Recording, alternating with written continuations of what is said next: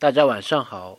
民警堂的微信平台里总是会有一些留言，因为各种原因，常常不能在第一时间回复。但是当我们过后再联系上当事人的时候，小伙伴们却常常主动说自己之前那些倾诉的问题都是自己编的故事。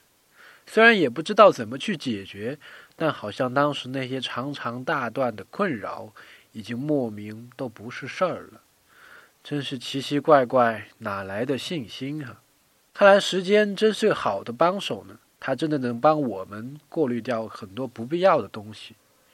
有时候人呐，就会在某一段时间内陷入到自己编的故事里，痛苦的不能自拔，也不自知。如果能赖过去就好了，因为以为过不去的，还是会过去的。不过有些事儿可不能等时间。今天回复时间给您看文章。